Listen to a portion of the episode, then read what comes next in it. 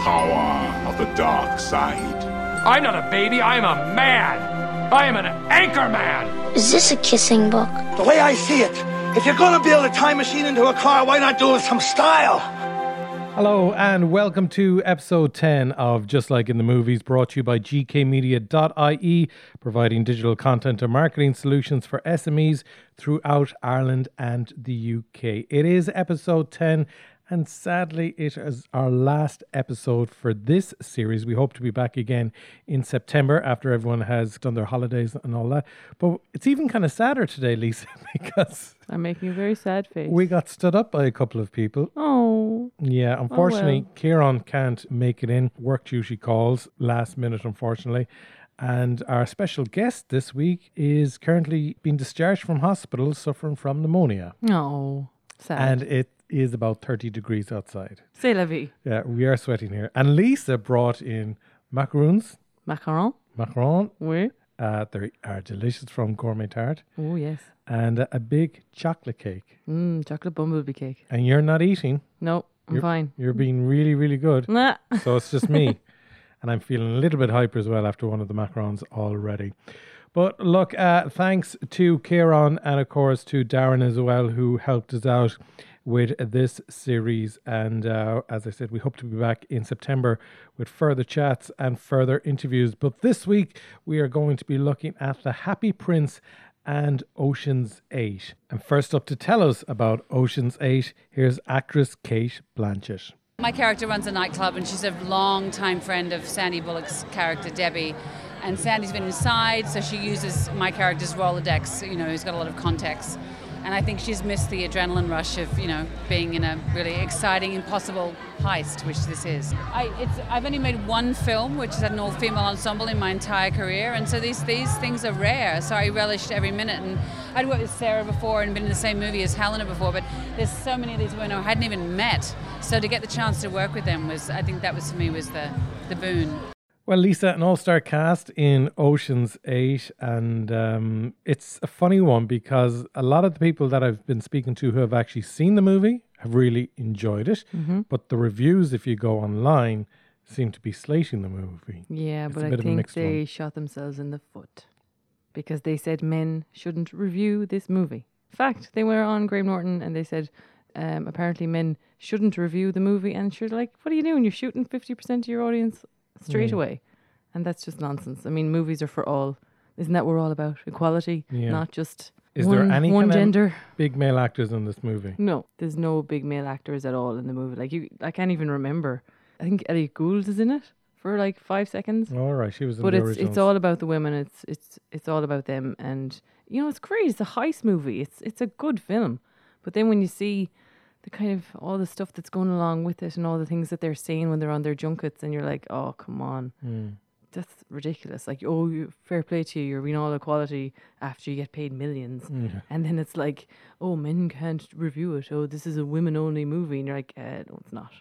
It's just a movie. Because I saw Ghostbusters, the new one during the week, which is pretty much an all-star female cast. Now they did have Thor involved as the secretary, Oh. and they brought in some of the the original characters, uh, including Bill Murray and Dan Aykroyd, and that was cool to see. But I thought that movie failed miserably. I did speak to Darren about it Mm. uh, since, and he favored the movie more so than I did. But I don't know what direction we are going now. Because when we started our podcast series uh, a few months ago, the whole Me Too movement was kicking off and stuff, and Harvey Weinstein uh, allegations were being made left, right, and center about him. And now it seems to be getting becoming a political movement in just making films where it's just all females. Yeah.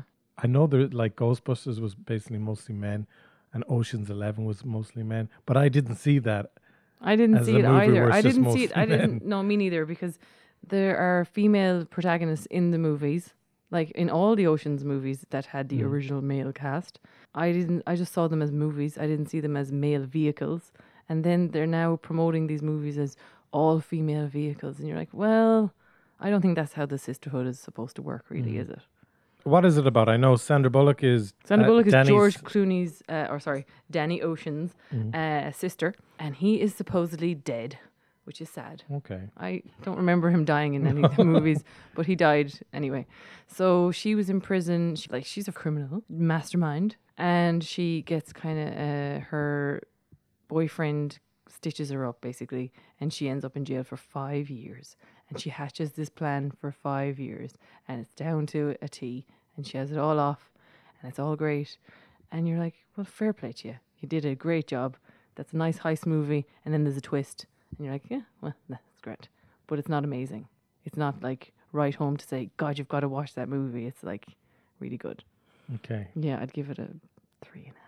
Three and a half. Okay, it's not bad. So it's a good heist movie. Good heist movie. But if they hadn't all the rhetoric that goes with it, Mm. with all of this nonsense about men not allowed to watch the movie or review the movie or whatever, if they didn't have that with it, I'd probably give them more points. How was Rihanna in it? Rihanna was grand. Okay. She was grand. She's she wasn't amazing. Like she was just oh yeah, she had her little accent going on and you know like a s- like a genius who smokes dope and you know she's there all being all like tough girl and and then you're like eh you're not really you're just Rihanna. Well, whatever they're doing is working. Seventy million it costs to make the movie, Mm-hmm. and it's taken in one hundred and seventy-three million. That's uh, not as of bad. last weekend. That's not bad. Oh my god, I forgot to mention the most annoying part of the film. Any annoying parts at all about the movie, Lisa? Yes, Gary. I'm glad you asked me that question because the worst part of the movie has to be Helena Bonham Carter's Irish accent. It was worse than Saoirse Ronan's Irish accent. Oh no! There, I said it. Boom. Sorry.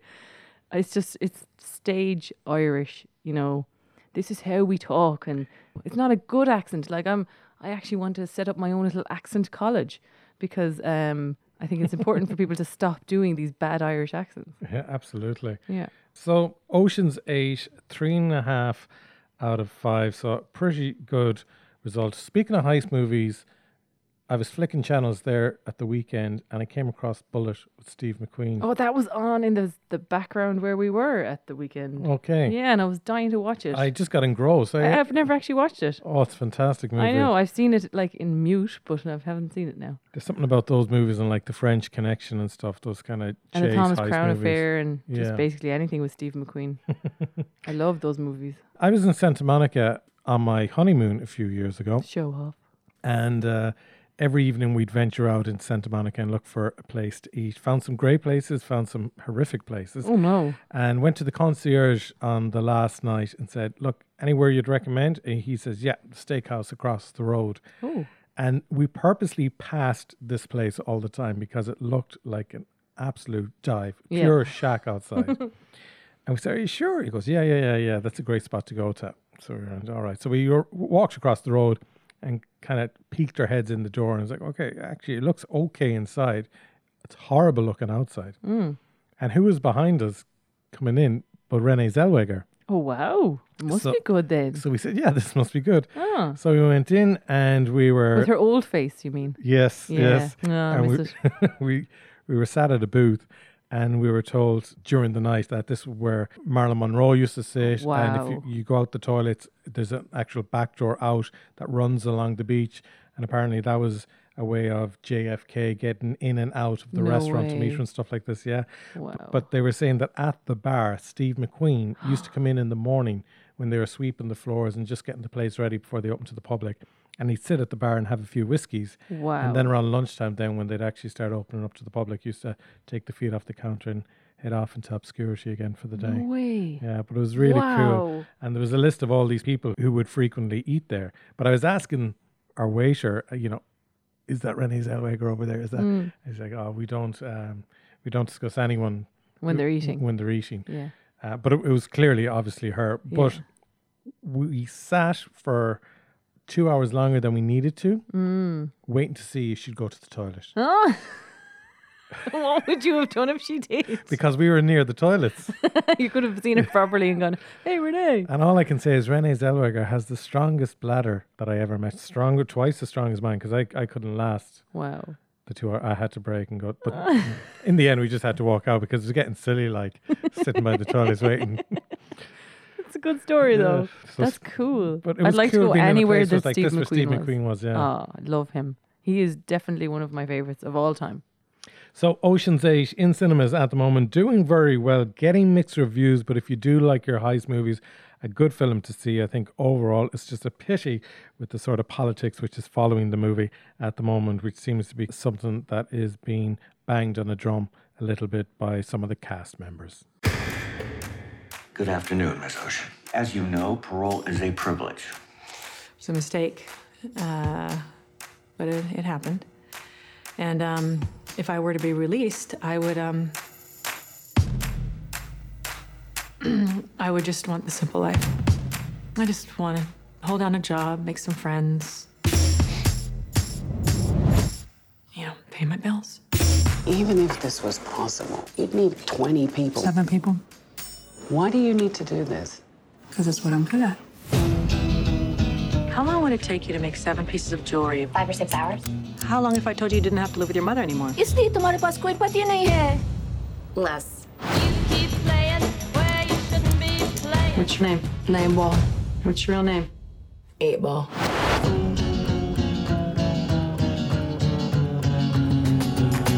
In three and a half weeks, the Met will be hosting its annual ball. And we are going to rob it. Not the ball itself. On the neck of Daphne Kluger.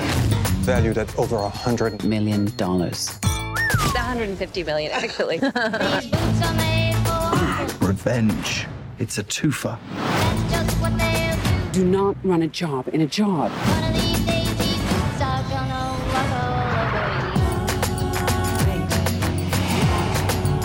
Taylor Swift? Can't we just go to this? Do we have to steal stuff? Yes. Now, our next movie this week is The Happy Prince, which stars Colin Firth. Also stars the writer and director of the movie, Rupert Everett. And uh, of course, Emily Watson joins them in the cast as well. Uh, an interesting movie. It's the untold story of the last days in the tragic times of Oscar Wilde. I suppose it's a, a story that most of us wouldn't be too familiar with. Let's take a listen to, to a clip from the movie. Oscar Wilde, the crime of which you have been convicted is so bad, you must be dead to all sense of shame. It's Oscar bleeding Wilde! I shall, under such circumstances, pass the severest sentence that the law allows. The sentence of the court is that you be imprisoned and kept to hard labor for two years. For two years, I have lain on hard boards, knelt on cold stone, dined on shame, and ready to return to life. I feel sure that if I was to see him once, I would forgive him everything. I can make you happy. Yes, you can. I dare say what I have done is fatal. Be careful, Roscoe. I love him as I always did, with a sense of tragedy and ruin.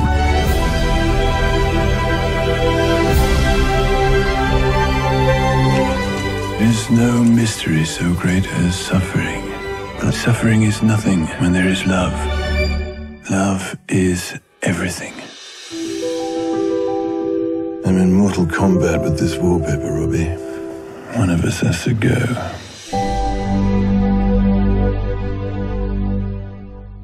There you go. That's a clip taken from the movie The Happy Prince. And it's great, I suppose, Lisa, that there's movies like this coming out now to a new generation because I think even The Imitation Game with Benedict Cumberbatch, which told the story of an English mathematical genius, Alan Turing, who basically cracked the German Enigma code uh, with the help from his fellow colleagues during World War II, ended up having an awful lifestyle after the war and, and was very much a witch hunted by the British government. And uh, to see as well Oscar Wilde, a poet renowned today by people all over the world, uh, also was uh, pretty much Cast out in his own country. Mm. Well, one of his one of his countries, he was also Irish, which he doesn't actually forget in the movie. no. And there's a statue nice- of him just down the road. Indeed, there is, here. and there's a little mention of us in the movie, which is good.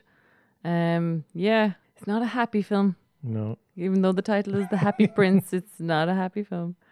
Like I visited Oscar's grave. I call him Oscar. We're good friends. Is that in Paris? It's in Paris, in Père Lachaise. And uh, I was like, oh, wow, Oscar Wilde, finally we get to see his thing. And then you go around and you see it, and there's like lipstick all over it. And uh, everybody kisses it, and they've actually had to put a screen over it to stop people kissing it. Hmm. They might have thought they were at Jim Morrison's grave. No, no, it's at Jim Morrison's grave. People do other stuff. Okay. Yeah. and there's no big screen for anything there. Maybe they should put a screen there. Actually, I think they used to have a guard there for that grave in particular. Okay. Anyway, I'll stop talking about graves. It's a bit morbid. but yeah, this is the story of Oscar Wilde's final days. Um, and you know the lead up to his, shall we say, his demise. Yeah. Um, I like the fact that in his final days he said the either the wallpaper goes or I do. I'm paraphrasing, but he was he was still funny, even though he's dying. He was Hmm. still funny. Yeah, Colin Firth is is is quite over the top. He's a bit, hmm, he's very Colin Firthy. Yeah, you know the way Colin Firth is Colin Firth, and you're like, yeah, okay, but he was a little bit over the top. He was a little bit bitchy, and you're like, meh, I like him. So he was the antithesis to Oscar Wilde, He that? was he's not in it very very much. He's um he's his friend and he's his colleague, I think. Bosie is the bad guy. We don't like Bosie.